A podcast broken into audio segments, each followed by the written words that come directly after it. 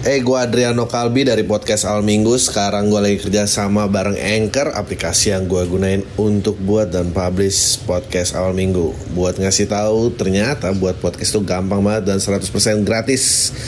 Semua yang kita perluin untuk buat podcast juga ada di Anchor, termasuk distribusi ke Spotify dan platform podcast lainnya. Yuk, download aplikasi Anchor dan bikin podcast kamu segera.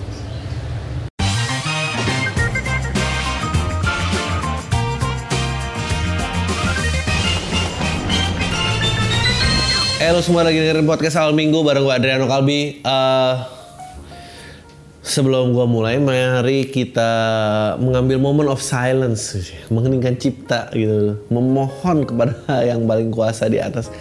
Men ini virus cepat berakhir dong. Gue uh, Gue kayak in my dep desperation point lagi gitu. Untuk eh, kalau terhitung dari Maret Maybe Ini yang ketiga kalinya. Um, it will go up and down, kadang naik, kadang turun. Uh, uh, yang yang jelas sekarang uh, yang ketiga dan gue nggak kebayang hidup kalau harus gini terus sampai akhir tahun ini. Uh, mungkin di 2022 juga. Uh, um, dan dan pemberitaan juga termasuk podcast ini ya uh, terus-terusan tentang virus gitu. Karena memang uh, tidak ada lagi yang laku dijual selain virus.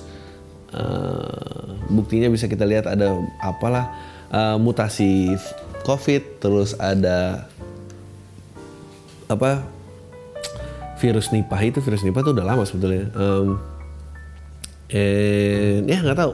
Ini ini ini yang terjadi kalau kalian tuh uh, meminta yang namanya demokrasi, tapi gini, gue ada hubungannya. Gue akan jelasin. Ini akan ada hubungannya. Uh, demokrasi. Jadi uh, pada saat demokratasi, demokrasi, demokrasi itu apalah itu, demokrasi media itu terjadi, uh, di mana source of information itu cuma bukan cuma dari pemerintah. Uh, semua berhak semua berhak membuat uh, informasinya. Yang ada lo akhirnya meng uh, slice market yang tadinya pilihannya cuma satu, and then punya beberapa pilihan. Nah permasalahannya adalah dengan pilihan. Uh, dengan kemajuan teknologi dan media bentuk media media dalam hal ini berarti platform ya buat lo anak-anak milenial dan Gen Z yang nggak mengerti Ya tapi kan TikTok bukan media. No, TikTok is a media. Uh, Twitter is a media. Uh, Instagram pun media. Cuma uh, dia media yang uh, istilahnya user generated bukan kuratorial. Nah, dulu problemnya uh, karena kurasi hanya terjadi di pihak pemerintah, kita nggak punya source lain kalau mau mengkritisi the watchtower. And then uh, uh, kuratorial media tuh keluar uh, yang istilahnya lebih independen lah, lebih lebih nggak berpihak terhadap pemerintahan. Uh, tapi ada ada kurasinya, ada kuratorialnya. Nah, jadi lo bayangin kalau misalnya tadinya uh, marketnya ada 20 orang, satunya source-nya satu, then 20 memiliki opini yang sama dengan satu. Then jadi lima yang mungkin uh, satu media megang empat dan variasi dan lu bayangin nggak kalau itu di slice slice terus sebetulnya kebenaran itu ada di mana kita udah udah nggak tahu lagi gitu. Um, kalau gue selalu bilang uh, kalau bisa baca Brave New World di situ juga dijelasin gitu. Kayak gue lupa tapi ini nyari di mana. Uh, pokoknya nanti kebenaran tuh nggak akan meter lagi karena tenggelam di lautan sampah and that's what happened now. Um, nggak ada ya, ya lo harus mencari sendiri gitu. Lo nggak mungkin mencari ketenangan dalam media gitu. Uh, di sisi lain gue tuh kayak udah mengikuti semua saran-saran uh, yang uh, apa istilahnya um, mengimprove diri sendiri self improvement gitu. Uh, dan itu kayaknya udah mulai habis. Gue udah mulai donasi baju gue udah mulai jogging gue udah mulai intermittent fasting gue udah ngelakuin semua. Dan gue balik lagi ke problem yang pertama adalah ini gimana cara nyari duit. Nah nyari duitnya yang membingungkan Nah, dengan media yang macam-macam kayak tadi, yang ada semua tuh semakin sampah gitu, semakin sampah. Uh, itu ada sinetron yang ibunya koma, I don't know, ntar lu cari deh. Ibunya koma, anaknya sama suaminya main TikTok, lalu ibunya sadar anjing. Lu kebayang gak sih sini? Dengan ada yang goyangan gitu bangsa. Uh, lalu ibunya tersadar itu ya itu yang terjadi dengan demo demokrasi media gitu uh, naif marketnya muncul dulu dulu tuh cerita meters loh sekarang cerita nggak meters ya kalau orangnya baru gue selalu bilangnya kalau lo belum pernah ngerasain somai ya tidak ada standar somai seperti apa. Sama aja kayak waktu pertama kali gue bikin podcast nggak ada yang bikin standarisasi podcast harus gimana. Gue mau sendirian mau apa mau cuma di mobil kayak mau apa. Sakit ini konten gue. Um, tapi ya sekarang semua kayak gitu. Itu gue tuh cuma selalu kepikiran kalau kayak gitu anjing itu kalau kreatif itu yang kepilih yang nggak kepilih kayak apa coba jeleknya. Um, dan ya yeah, it's gonna be a very long period gitu. Mungkin kita juga uh, ya akan berubah. Kita kita nggak akan kembali lagi normal seperti dulu. Ya makanya namanya sebutannya new normal. Karena karena ini akan menjadi kenormalan sekarang. I don't think even though gue yakin misalnya 85% kita pakai vaksin itu tercapai angkanya tercapai terus uh, terjadi herd immunity.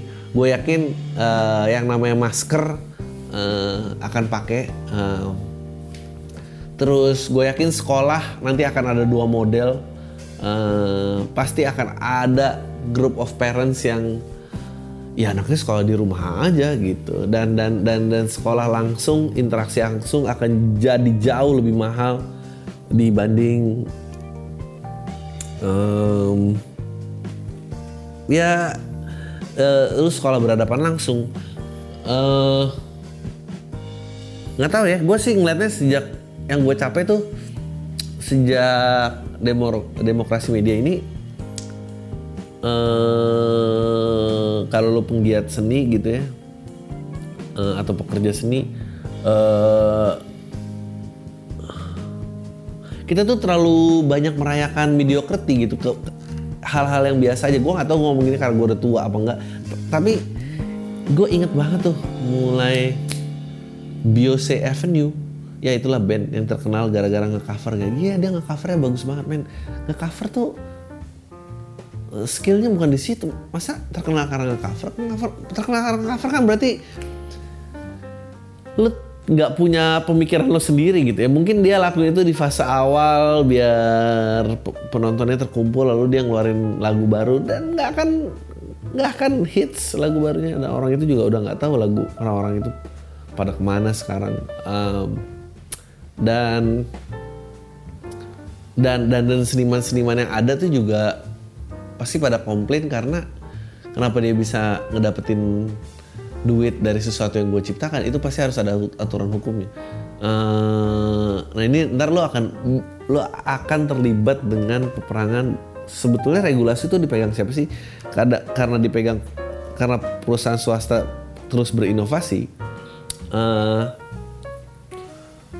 pemerintahan itu dia udah masuk duluan ke area yang belum ada aturannya. Jadi pemerintah nggak bisa kayak, oh gue kan udah copyright lagi tuh, ya tapi kan dia nggak cover, aturannya nggak pernah dibahas. Jadi uh, itu untungnya dengan berswasta ya, lo lo lo masukin area-area yang belum ada aturannya dan regulasinya. Dan um, abis lu udah gede investasinya besar lu cabut aja lu cash out. Ntar abis itu bikin aturan ntar itu jadi ribet lagi.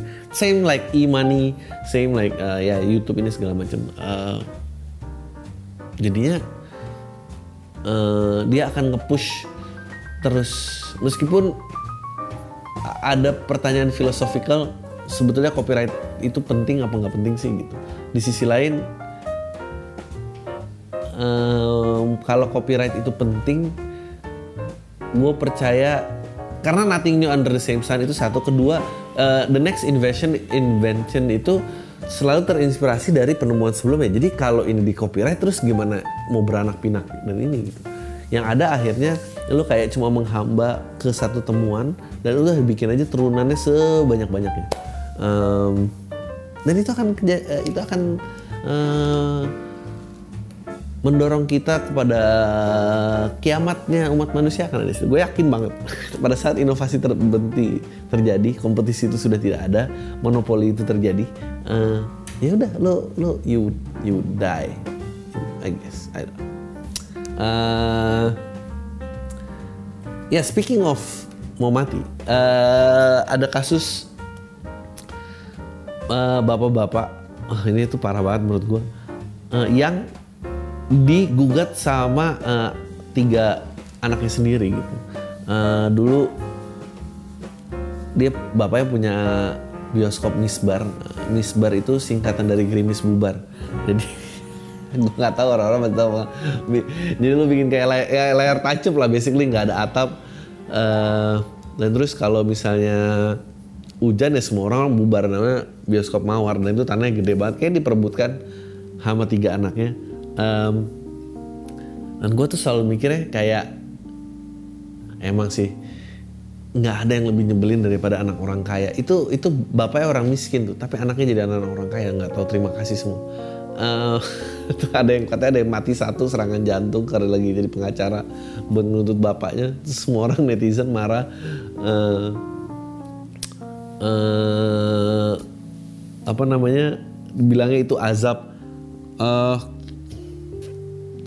ya gue tuh nggak tahu ya kalau dulu kan ada yang bilang tuh suara rakyat adalah suara Tuhan.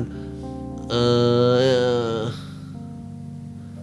eh, gue satu-satu nih menjelaskan pikiran gue di lagunya Dewa ya referensi gue lagu Dewa Judge Me. Gue udah tua soalnya. Uh, kalau nggak salah ini kutipannya Khalil Gibran ya kalau nggak salah.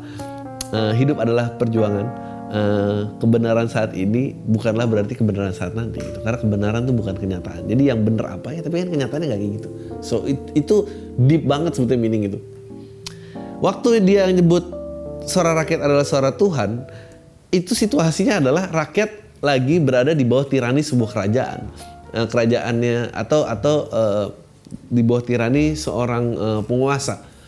Nah, makanya keluarlah quote itu dan quote itu nggak valid gitu valid pada saat itu tapi pada saat sekarang nggak nggak valid. Karena kita nggak kita nggak lagi protes terhadap kekuasaan apa pun. Kedua eh, nah akhirnya yang terjadi adalah kalau lo aplikasi di situasi yang berbeda kebenaran dapat kontekstualnya nggak dapat. Nah eh, netizen sih menurut gue luar biasa banget. Betul ada baiknya dengan netizen. Karena misalnya uh, kayak misalnya uh, eh, gue rasa perempuan-perempuan yang mengalami uh, pelecehan bisa menemukan penyuluhannya bisa menemukan support grupnya segala macam it's all good. Tapi yang udah mulai gila nih menurut gue ya uh, kemarin bisa mendeportasi uh, imigran. Nah bet betul. Ya tapi kan itu salah. Kita harus menegakkan ya. Betul harus ditegakkan keadilan tapi lu tuh siapa gitu maksudnya? Kayak ya, kalau jadi jadi berkuasa banget itu satu. Kedua uh, kemarin yang perlu dipertanyakan sebetulnya pada saat rakyat bisa menegakkan ini oke okay, katakanlah dia benar. Sisi itu benar. Terus pemerintahan tuh di mana? Jadi ini tuh sekarang jadi berfungsi kayak layanan aduan tau gak lo? Kayak dia bereaksi lebih cepat. Si ma gebukin maling ayam ini. Gue selalu jebut netizen tuh kayak gebukin maling ayam rame-rame.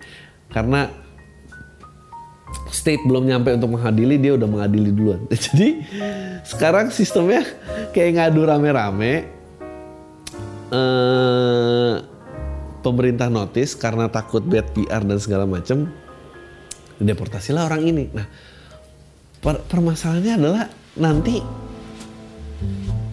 kalau suara rakyat suara itu suara Tuhan terus yang mau ngecek ngecek si rakyat ini siapa? Emang rakyat maha benar nggak eh, domestic abuse gitu. Itu kan rakyat juga yang ngelakuin ya maksudnya pelanggaran hukum semua rakyat juga. Jadi ini udah babaliut aja gitu siklusnya. Dan eh, kekuatan hukumnya gede. Pemerintah di mana? Kenapa lu nggak bisa intervensi itu? Duluan sebelum orang-orang ini eh, naik gitu. Nanti ntar lu kehilangan kredibilitasnya lo semoga eh, orang dari pemerintah menonton ini dan dan dan dan melihat bahwa masih ada loh warga negara yang di sisi mereka. Siapa tahu mau direkrut gitu gue jadi nyalek. Gue rasa dengan off air yang tidak bisa jalan ini saya mau berhenti jadi komedian aja saya mau jadi politisi saya ikut dukung uh, ini problemnya ini problemnya dengan orang seumur gue sekarang ya gue 37 kelahiran 84 uh, kemarin di SMKN Padang ada sis ada siswi yang bukan agamanya dipaksa memakai atribut uh, apa yang bukan dari agamanya dia. Heboh nih. Nah, terus uh, uh, menteri pendidikan bikin di IG pribadinya kan demokrasi media nih dia duluan set biar intervensi. Terus dia membuat layanan hotline biar ini terjadi. Dia kan seumur gue gue tuh kayak ini. Yang gue kesel adalah ini kalau kita mau bicara keadilan yang gue kesel adalah kenapa itu, itu itu akhirnya ujungnya guru loh kehilangan pekerjaannya. Men gue rasa sih gurunya juga nggak salah karena gurunya cuma mengikuti kebijakan yang berlaku. Yang perlu ditangkap itu yang bikin kebijakan siapa?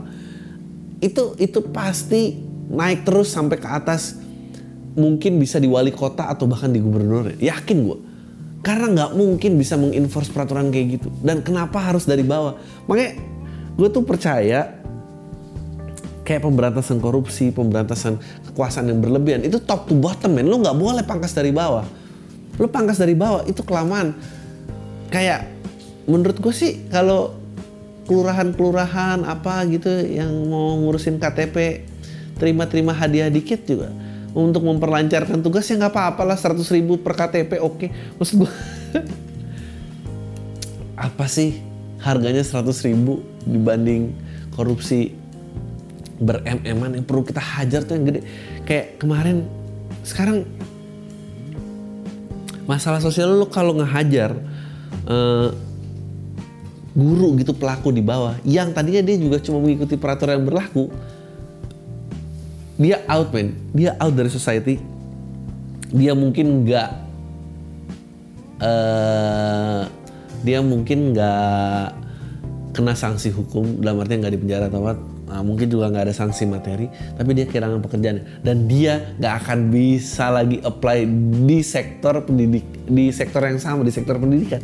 Uh, dia mungkin semua investasinya selama sekolah dan kuliah demi mendapati uh, apa jabatan tersebut sirna karena dihakimi netizen coba. Gila nggak? Gila loh menurut gue dia, dia mau ke mana sekarang? Mau jadi guru les? Jadi guru les? Juga di mana? Ya ampun sian banget. Gak ada yang peduli. Semua tuh kayak sekarang ya kalau salah harus terima ganjarannya. Ya iya tapi terus solusinya apa? Dia akan tumbuh dia akan tumbuh membenci uh, netizen. Itu ada itu dia kalau punya anak itu ada anak yang dicabut akses internetnya gara-gara dia tahu dia itu merupakan korban dari netizen yang berkumpul. That's insane man. I'm not saying dia nggak salah. Dia salah. Maksudnya memaksakan atribut agama kepada orang yang bukan agamanya. Uh, itu itu salah bertentangan dengan hak asasi. Tapi mengusut tuntas tuh di, di mana mengusut tuntasnya? Dia nggak boleh jatuh sendirian men gue tuh masih berprinsip editansil dulu korupsi tiga setengah triliun. Nggak mungkin editansil itu pasti orang yang paling bawah. Yang perlu dicari itu ke atasnya men. Ke atasnya nggak bisa men. Lu nggak bisa kayak bank senturi terus teller banknya gitu yang mau di teller banknya yang dihukum. Gara-gara dia yang merisa oh ya ini duit jadi hilang. Gak mungkin. Itu di atasnya siapa tuh harus disikat min semua ke atas. Disikat min itu ya bagi bapak guru yang kehilangan pekerjaannya di SMKN Padang saya mau. Nggak deh saya nggak mau ngobrol juga ntar saya dianggap uh, berkoalisi jadi ntar saya salah juga but you know I'm, I'm giving you perspektif di mana uh, yang lu minta tuh belum tentu benar gitu. Nah, kebenaran saat ini nanti saat ini tuh bukan berarti kebenaran saat nanti gitu. Karena emang it's always gonna keep on changing dan berubah dan uh, pemegang kuasanya di mana gitu. Um, pertanyaannya kenapa sebetulnya pertanyaan yang paling dasar itu kenapa society bisa jadi seperti itu? It's a whole society lu to blame. Apakah nggak ada yang menyalahkan satu provinsi? Nggak ada gue nyalain satu provinsi. I'm just saying itu kasihan itu orang itu kehilangan pekerjaan di ini um, I don't know apakah ya itu salah satu contoh ya. Maksudnya konteksnya adalah apakah suara rakyat merupakan suara Tuhan itu kebenaran yang valid terlepas apa pun situasi. Menurut gue itu bener sampai 98. Kalau itu 98 itu nggak bisa dipakai lagi coy. Um, ya makanya demokrasi juga gue rasa juga udah usang. Uh, goal utamanya itu kan memajukan uh, masyarakatnya gitu, membuat masyarakat yang uh, swadaya gitu dan lu kayak ini kalau kata Bruce Lee tuh dia yang bilang gue konteksnya something kayak gini um, lo belajar bela diri disiplin lo bertahun-tahun tapi ya itu benar gitu menurut bela diri. Tapi terus begitu tuh lo di jalanan dikeroyok lima orang ya lo eh, dan dan ternyata bela diri itu nggak berguna. Uh, dia harus ngubah uh, teknik bertarungnya agar bisa mengatasi situasinya uh, dia tuh bilang kalau nggak berarti changes can only happen when you are ready to do it. Itu it, itu bagus banget tuh. Maksudnya ya lo harus selalu fleksibel aja tergantung apa pun situasi yang di dalam ini gitu. I don't know pembicaraan ini ke mana, uh, tapi kira-kira konteksnya seperti itu. Ini kayak uh, pendalaman makna hidup berlandaskan ibu-ibu uh, yang koma digoyangin TikTok sama suami dan anaknya hebat ya otak gue bisa lari dari situ ke situ. Um, ya uh, terus katanya ya uh, mungkin juga kiamat sudah dekat karena di tahun ini di Indonesia pun sudah uh, banyak bencana-bencana alam. Cuaca tak menentu uh, hidup ini mau dibawa ke mana kita kita nggak bisa ya balik lagi ke um, apa hidup di mana terlalu banyak distraksinya kita tidak perlu mengatasi uh, masalah yang paling terdalam ada dalam diri kita gitu. Biarin aja gitu kita distraksi ngumpulin uang apa dan segala foya-foya uh, tidak tidak terkurung karena penyakit. Uh, dan apakah apa jangan-jangan emang ya udah penyakit ini momen introspeksi aja. Nggak tahu gua gua tuh pengen ngobrol gua sama jering kayaknya bener kayaknya udah nggak ada. Gua kemarin lihat wisma atlet wisma atlet tuh beneran rame apa enggak sih? Terus ntar semua wisma atlet emang rame anjing lo dadadada padahal kosong. Gimana kalau kosong? What if uh, kayak Korea lu tau kan negara kalau di World War Z ya, di World War Z negara yang paling aman dari uh, outbreak virus zombie itu cuma dua uh, Israel sama Korea Utara. Gue rasa Korea Utara nggak kena covid dan di World War Z di Korea Utara katanya sebelum merebak uh, lu nonton lagi di World War Z. Sebelum ada outbreak virusnya semua warganya disuruh ngantri dicabut semua gigi taringnya jadi kalau nyebar pun kena pun dia kena di dirinya dia nggak bisa nyebarin orang lain dan dia mati. Uh, sometimes uh, ya extreme situation needs extreme measure ya gitu. Uh, gimana caranya menghentikan ini semua gitu. Nggak uh, tahu sebetulnya negara udah ada katanya Korea Korea Utara dan Selatan sama-sama sudah terbebas ya kalau Utara karena eh, itu kalau Korea Utara dengan pemerintahan yang bobrok seperti itu dan medis yang tidak ada begitu ada satu yang covid sih mati semua tuh. Dia akan bunuhin tuh yang ketularan satu tujuh turunan ke atas ke bawah dia tembakin semua. Dan iya. Gue tuh lagi mikir gue kemarin lagi ngitung matematika. Kita kan tembus satu juta nih. Tembus satu juta. Kita warga itu ada 330 katanya. Apa 340 apa udah mungkin 350 anggaplah segitu. Eh sorry udah 230 270 ya gitulah warga Indonesia 300-an. Uh, yang lucu adalah satu juta ini nggak lucu sih. Gue lagi mikir berapa ya angka tertingginya yang bisa terkena kira-kira? Maksudnya kan nggak mungkin kena barengan dong. Kan pasti kalau kena barengan ada yang sembuh, ada yang mati. Di, di, di tahap berapa titik penularan tertinggi dan dia akan akan turun lagi. Tapi kalau itu itu kejadian ya, gila itu ekonomi e, cara uang Eh, hey, gue Adriano Kalbi dari podcast Al Minggu. Sekarang gue lagi kerja sama bareng Anchor, aplikasi yang gue gunain untuk buat dan publish podcast Al Minggu. Buat ngasih tahu, ternyata buat podcast itu gampang banget dan 100% gratis. Semua yang kita perluin untuk buat podcast juga ada di Anchor, termasuk distribusi ke Spotify dan platform podcast lainnya. Yuk, download aplikasi Anchor dan bikin podcast kamu segera. Cara orang mendapatkan uangnya dan segala macam bisa hancur lebur selebur-leburnya sih. Um, dan gue gue nggak tahu apakah masih bisa ditanganin apa enggak. Yang kita syukurin tuh sebetulnya apa sih di covid ini bang?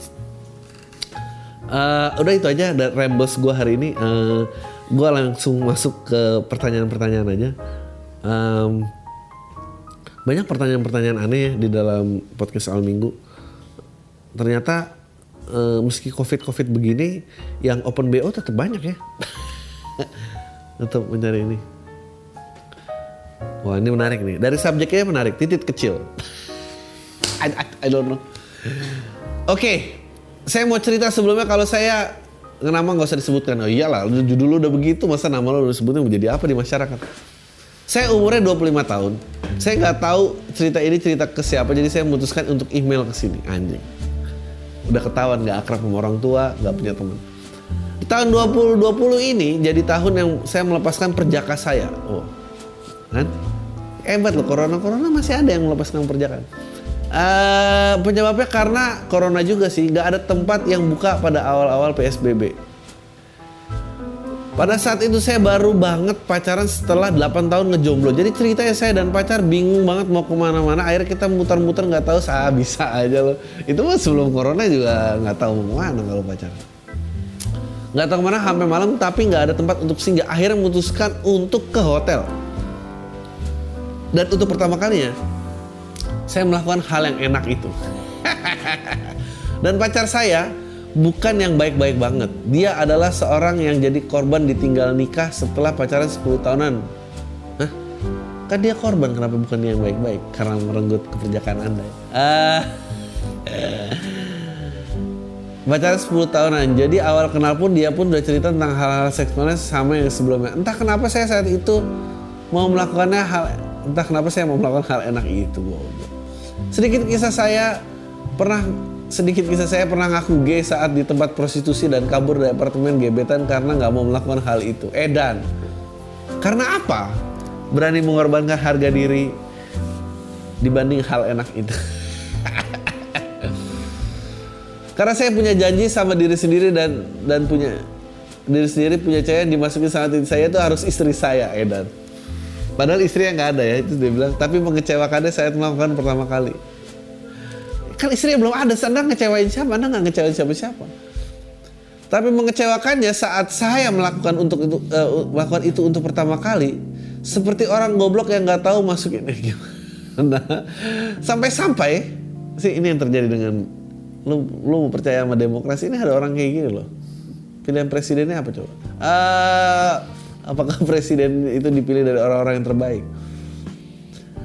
Uh, sampai-sampai pacar saya yang bantuin. Oke. Okay gue nggak gue akan take out kata masuk ya karena jijik banget kayaknya gimana gitu. Begitu ma begitu masuk. Kenapa anda banyak banget sih ngetik kata masuk di sini? Saya cabut langsung ejakulasi. Aduh. Si pacar saya bilang aku belum ngerasa ngerasa kok udah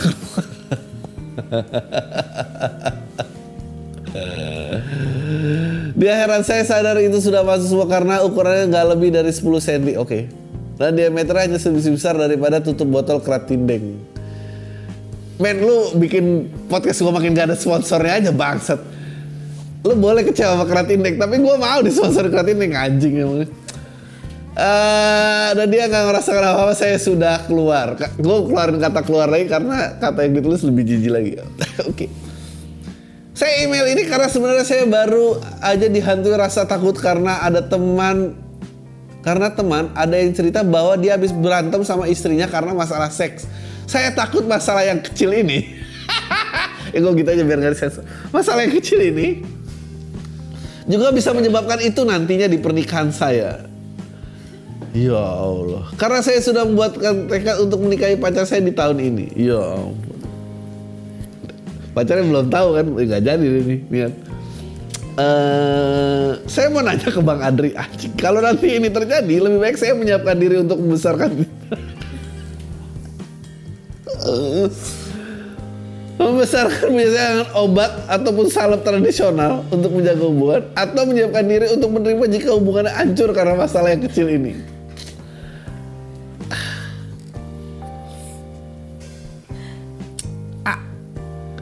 Gini.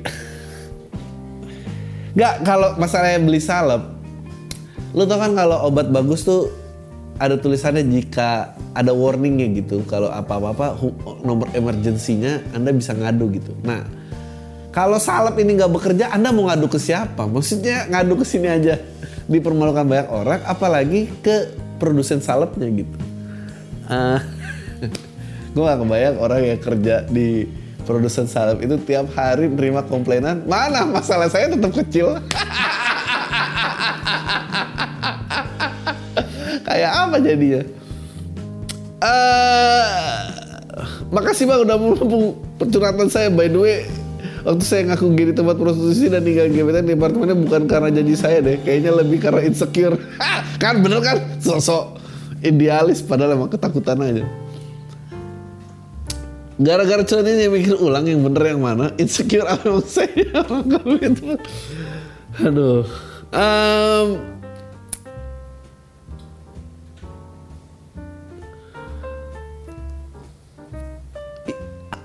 apa ya? Gua gua gua gua nggak gua nggak tahu eh, ke dukun-dukun gitu gimana.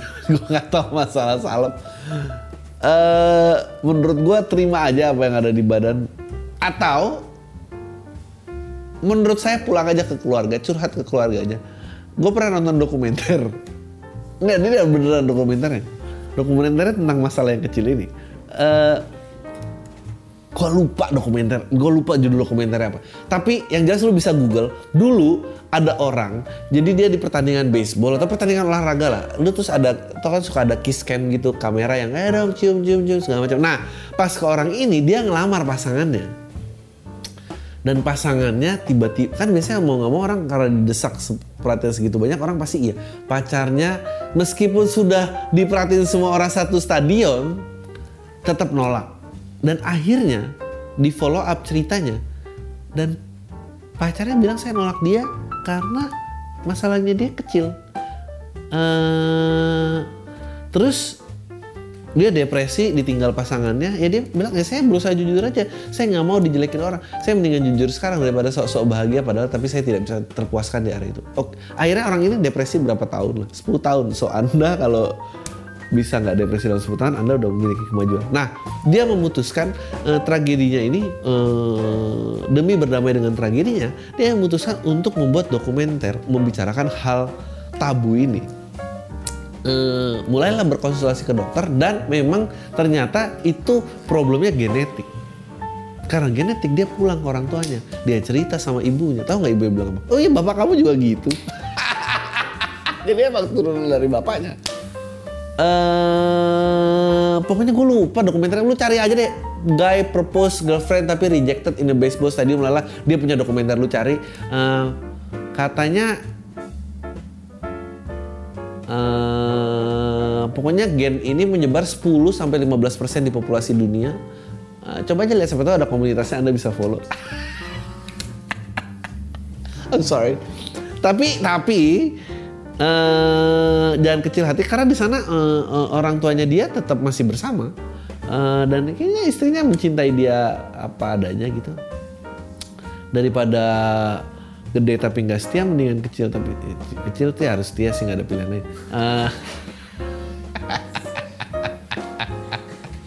eh, ya tapi maksud gua adalah eh, jalan keluarnya itu ada eh, menemukan yang benar-benar menerima anda apa adanya eh, daripada mencoba uh, salep dan dukun-dukun nanti ntar malah nggak berfungsi sama sekali loh.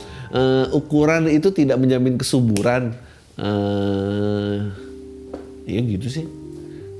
Lihat deh dokumenternya bagus ya dokumenternya. Orang itu bagus banget dia menerima dirinya apa adanya. Uh, lalu uh, cari aja pasangan yang bilang hmm, yang penting bukan ukurannya tapi goyangannya. Ya betul ya, belajar goyangannya. Ini bulu hidung. Oke, emangnya di kantor Emily nggak ada yang terganggu dengan bulu hidungnya Coki? ya outside itu eh, nggak uh, ada yang coba ngingetin dia gitu. Gue ngingetin sih. Uh, dia uh, dia pernah cerita lagi swap nih baru satu gitu. Gimana? Ada terganggu? Enggak terganggu. Cuma bulu hidung saya karena kebanyakan. Hahaha mas lucu juga. Swat langsung ditusuk dalam-dalam um, ya. Tolong bang coba diingetin buat cukur. Iya ya, ntar gue ingetin. Selama yang ngingetin dia kembali ke jalan yang benar selama yang ngingetin dia bukan buat kembali ke jalan yang benar kayaknya Coki bakal nurut. Ya yeah, that's funny. Udah gitu dia ada attachment fotonya lagi dengan foto. Halo okay.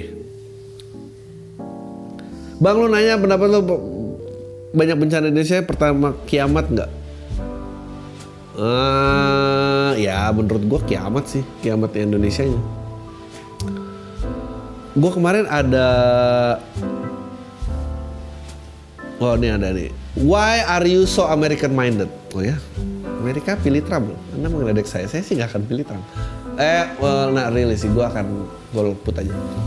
Gue udah mendengar semua podcast lu terutama yang monolog rada males kalau ada tamu dan banyak dari yang gue dengar. Menurut gue lu sangat American minded. Pertanyaan gue, kenapa sih lu bisa American minded banget? I mean, kalau lu ngikutin berita dan banyak referensi dokumenter, gue rasa Amerika itu fakta banget loh. Kalau yang gampang adalah macam Dead to 2020 Netflix, Borat yang kedua dan masih banyak lagi. Uh, ah, gue udah tinggal di oh 7 tahun di Eropa lah ya gue makin menyadari kalau emang orang Indo itu sangat look up kepada American culture at least zamannya Gen Z dan my generation itu. Gue nggak beda jauh umurnya di bawah lo by the way.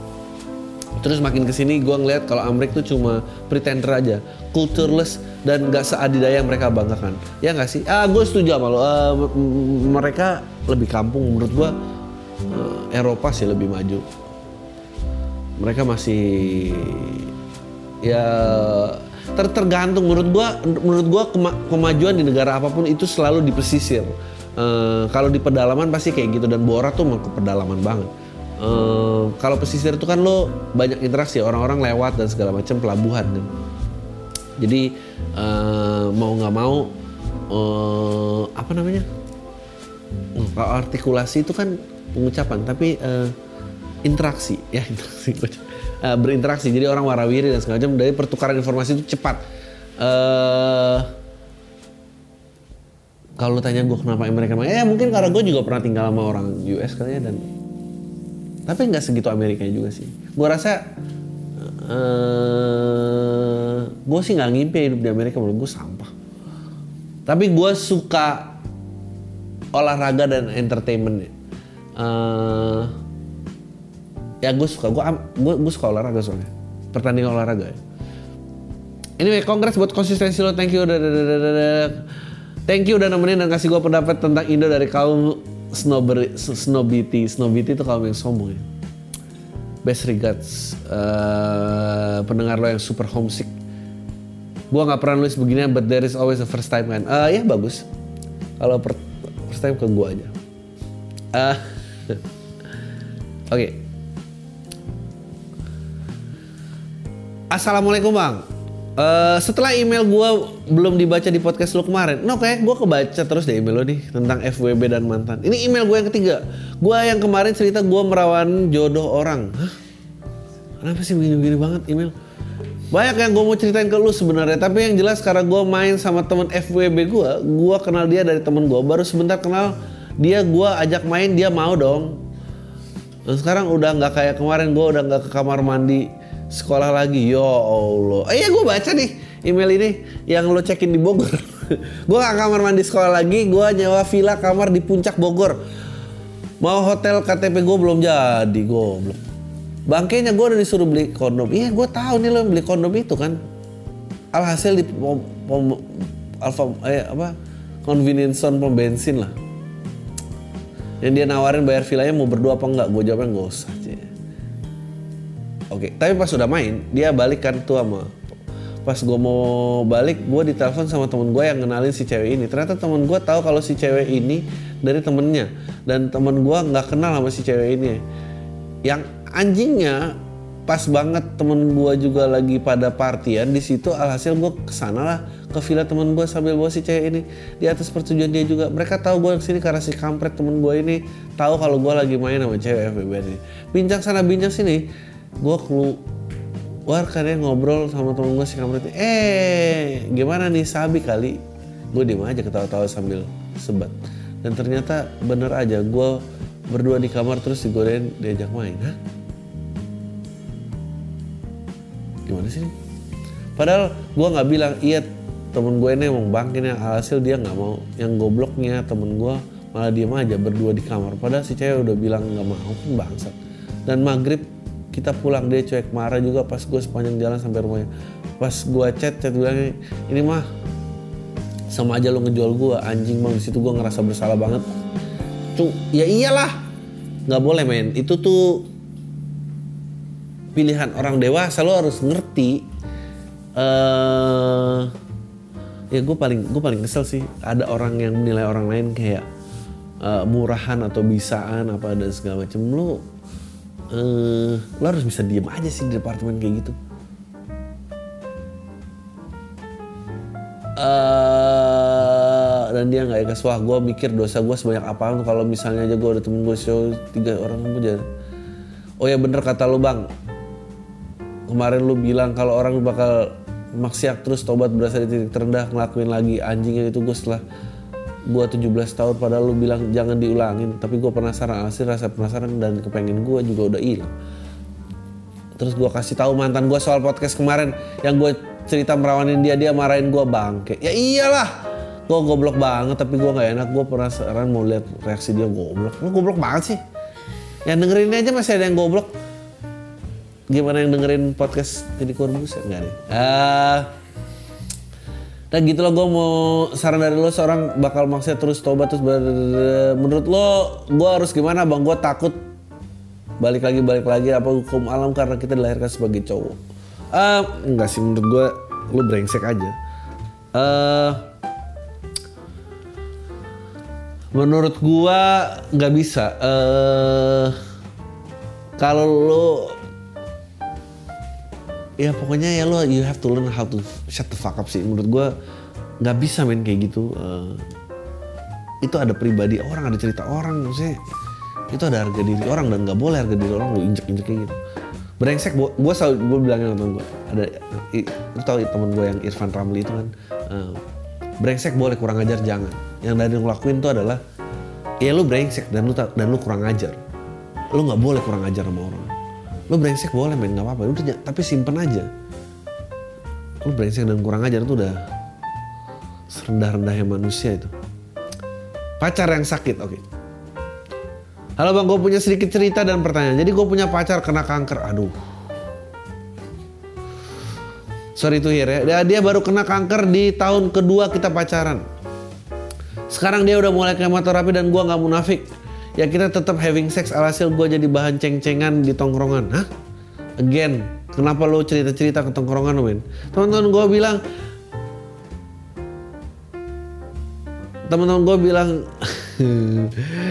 having sex sama cewek kanker sama aja having sex sama korek api. Gue gak ngerti sih maksudnya apa. Apa? Melempem jadi nggak nyala. I'm sorry. Gue gue gak ngerti analogi lu jelek banget. Maksudnya korek api bakal mati gitu. Apa sih? Maksudnya korelasi ini jahat banget ya temen lu anjing banget. Kalau kalau korek api ya ternyata bakal mati mendingan lu ganti temen lu. Gundul. Maksudnya gundul. Tapi kan yang gundul banyak kenapa harus korek api anjing? Kalau emang cuma gundul mah ubur-ubur juga gundul anjing. Goblok banget bikin analogi. Nggak gitu bikin analogi value nya apa? Coba dicari dong. Kurus kecil ya gue kira nyalanya sebentar kalau nyalanya nyalanya sebentar terus mati lebih deket sama kanker loh Enggak ya? Anjing, ini pertanyaan lucu banget. Ini audio aja nih, ntar yang ini jangan. Mau nggak, bisa nggak bikin, bukan jok gue ya, jok orang ini loh. Gue nggak sabar sih mau bercandain kayak gitu. Cuma agak kelewatan menurut gue. Iya, kelewatan gila kali. Kalau kata Coki, bitter truth tuh namanya, eh, oke. Masalah terjadi pada saat gue nggak tahu kenapa gue ngerasa agak guilty gitu. Muncul lagi setiap having sex. Lu tau gak kenapa lu guilty? Karena lu mikir mau ninggalin dia sebetulnya. Dia sih ikhlas-ikhlasnya menurut gue ya kalian dewasa kalian memutuskan untuk having sex dan ya udah having sex aja. Ya dia punya penyakit. Menurut gue yang paling berat adalah kapan bisa mutusin ya gitu kan? Karena lu lu pasti nggak pasti lu nggak tahu harus bertanggung jawabnya gimana dan dan nggak salah karena i- i- belum ada yang pernah ngeluarin buku gimana cara pacaran sama orang kanker. Belum ada. Jadi nggak ada tatanan yang apa yang bener apa yang salah. Jadi wajar gitu kalau emang lu ngerasa bersalah gitu. Eh itu kayak jangan, jangan kan pacarnya yang kanker. Lu kalau bapaknya kanker aja lu bingung. Kayak anjing gue nungguin cabutnya sebelum apa sesudah bapaknya. Susah men. Gue ngerti masalah itu daripada pura-pura enjoy having sex mendingan udahan aja. Tapi di sisi lain dia lagi butuh bantuan gua. Tuh kan? Bener lo bang boleh mudahin anjing. Menurut gua menurut gua ya kalau lu nggak bisa berpacarannya tapi jangan cabut supportnya. Eh, menurut gua kalau lu jujur bahwa ini sesuatu yang nggak bisa gua telan begitu gampang. Lu jujur aja kayak gitu. nggak ada, karena nggak ada yang udah ngeluarin buku. Kalau ada yang ngeluarin buku ya gue beli gitu. Ya, karena nggak ada guide-nya. There's no guide in this. Gue nggak punya. Gue even gue tahu gimana harus nyaranin apa. Tapi gue bisa nyaranin buat jujur ya. Bilang aja bahwa ini tuh berat buat gue. Berkomitmen sama lu berat karena gue tiba-tiba langsung kebayang, kebayang lo memproyeksikan hidup dia mungkin gak panjang, lo memproyeksikan hidup lo lebih panjang. Makanya ma- manusia punya kalkulasi itu. Eh, tapi jahat kalau lo membayangkan rencana kabur di saat lo masih berhubungan intim sama dia gitu. Menurut gue itu jahat. Ya, ya, ya dan lo harus sanggup kehilangan itu maksudnya ya udah ya lu misalnya gue nggak sama beratnya karena gue main proyeksi gue panjang. Gue nggak tahu gue nggak tahu dia tingkat keparahan sakit sakitnya di mana aja.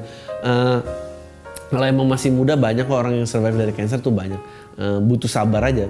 Eh, tapi kalau dia sembuh lu nggak nggak bisa sama dia sih. Kalau lu udah memutuskan untuk nggak jadi pacarnya lagi. Jadi ya lu bilang aja bahwa gue nggak gua nggak sanggup komitmennya tapi lo harus bisa kasih supportnya. Karena karena kalau lo nggak available dalam support pun lo jahat menurut gue kan support sebagai teman possible gitu. Dan dan lo harus bilangin ke pacar lo berikutnya bahwa ya lo punya moral obligation ini. Um, ya mentalnya fakta-fakta banget. Eh, ya I'm, I'm, I'm sorry to hear buat eh, pasangan lo Eh, mestinya kalau di bawah 30 chances untuk tumbuh tuh sembuh tuh besar sekali. Jadi dan gue juga nggak tahu ini kanker jenis apa. Tau tuh ya kankernya di kuku jempol gitu kan nggak ada yang nggak ada urusannya dong ternyata. Oke. Cerita broken home yang nggak jadi broken home. Oke. Semoga saya tahu gue cewek 23 tahun mau cerita panjang bang. Bisa dibilang gue produk broken home yang dipaksa bertahan akhir 2019 bokap gua kepergok selingkuh sama wanita yang mungkin mantan yang dulu nggak direstui sama orang tuanya si cewek. Wow. Yang mana itu adalah tetangga dekat rumah Edan. Bangsat, gue jadi gue juga nggak tahu nih beneran mantan dari muda atau gimana karena gue denger pas itu dari nyokap gue ancur seancur-ancurnya. Pas tahu kalau bokap selingkuh dengan semua bukti yang ditunjukin sama nyokap, gue ancur malu, merasa nggak berguna karena posisi gue anak kos yang baru magang di Jakarta waktu itu. Gue yang bisa dibilang daddy's little girl makin ancur melihat kenyataan orang yang jadi role model gue selama ini ternyata jadi orang yang nggak tahu kalau gue sebut gimana berkali-kali gue nangis di toilet kantor waktu itu anjing emang udah kayak nggak punya kehidupan. Bokap nyokap dari dulu emang sering berantem langsung di depan anak-anaknya. Dan tiap nyokap bokap cerita tiap telepon ke gue zaman gue kuliah di Jakarta juga. Gue selalu bilang cuma pengen ngelihat mereka akur di masa tua. Ya udah tua mas ngapain lagi sih bang? Gue juga waktu itu belum bisa ngasih tempat tinggal buat nyokap kalau pisah. Jadi gue masih mengidamkan orang tua harmonis sampai tua. Ya itu problemnya jadi justru itu jadi kesalahan terbesar. Semua seakan ditahan sampai meledak dengan kenyataan sampai selingkuh itu. Gue merasa berdosa banget sama nyokap gue kayak maksa bertahan sampai sejauh ini. Sampai akhirnya di fase yang udah klimaks banget konflik gue bilang ke nyokap gue buat pisah dan gue bakal nekat ambil cicilan rumah dengan gaji pas-pasan. Anak magang waktu itu tapi nyokap memilih untuk bertahan lagi. Oke berarti lu udah lepas tinggal tanggung jawab nyokap. Nyokap bilang waktu itu udah mau pergi dari rumah tapi ditahan sama bokap dan gak jadi pergi singkat cerita orang tua gue baikan tapi ya masih sering ngungkit-ngungkit kalau berantem. Bokap pensiun dari kerjaannya di karena usia di awal 20 20 dan satu dua bulan setelah itu bokap agak kena musibah jatuh udah sampai memorinya keganggu kalau lagi kamu. Gue udah kerja tetap semenjak itu gue jadi tulang punggung keluarga dan masih punya adik SMP secara finansial membaik tapi emang secara hubungan keluarga enggak rasa gue ke bokap udah hilang sejak gue tahu bokap selingkuh gue bahkan nggak pernah ngobrol via telepon. Gue bahkan menghindari pulang ke rumah meski libur panjang. Thanks covid gue bisa pakai alasan itu. Tapi waktu bokap jatuh gue nggak gue jadi bisa nurun ego dan bisa ngobrol sama bokap gue yang lagi kayak dulu. Gue pikir udah jadi titik balik hubungan gue sama bokap ternyata enggak gue makin ke sini makin mati rasa ke bokap ditambah. Sekarang bokap nggak kerja ngerasa gue yang punya peran di keluarga gue takut nyesel dan yang dan iya pasti gue pasti menyesali sikap dingin ke bokap nantinya.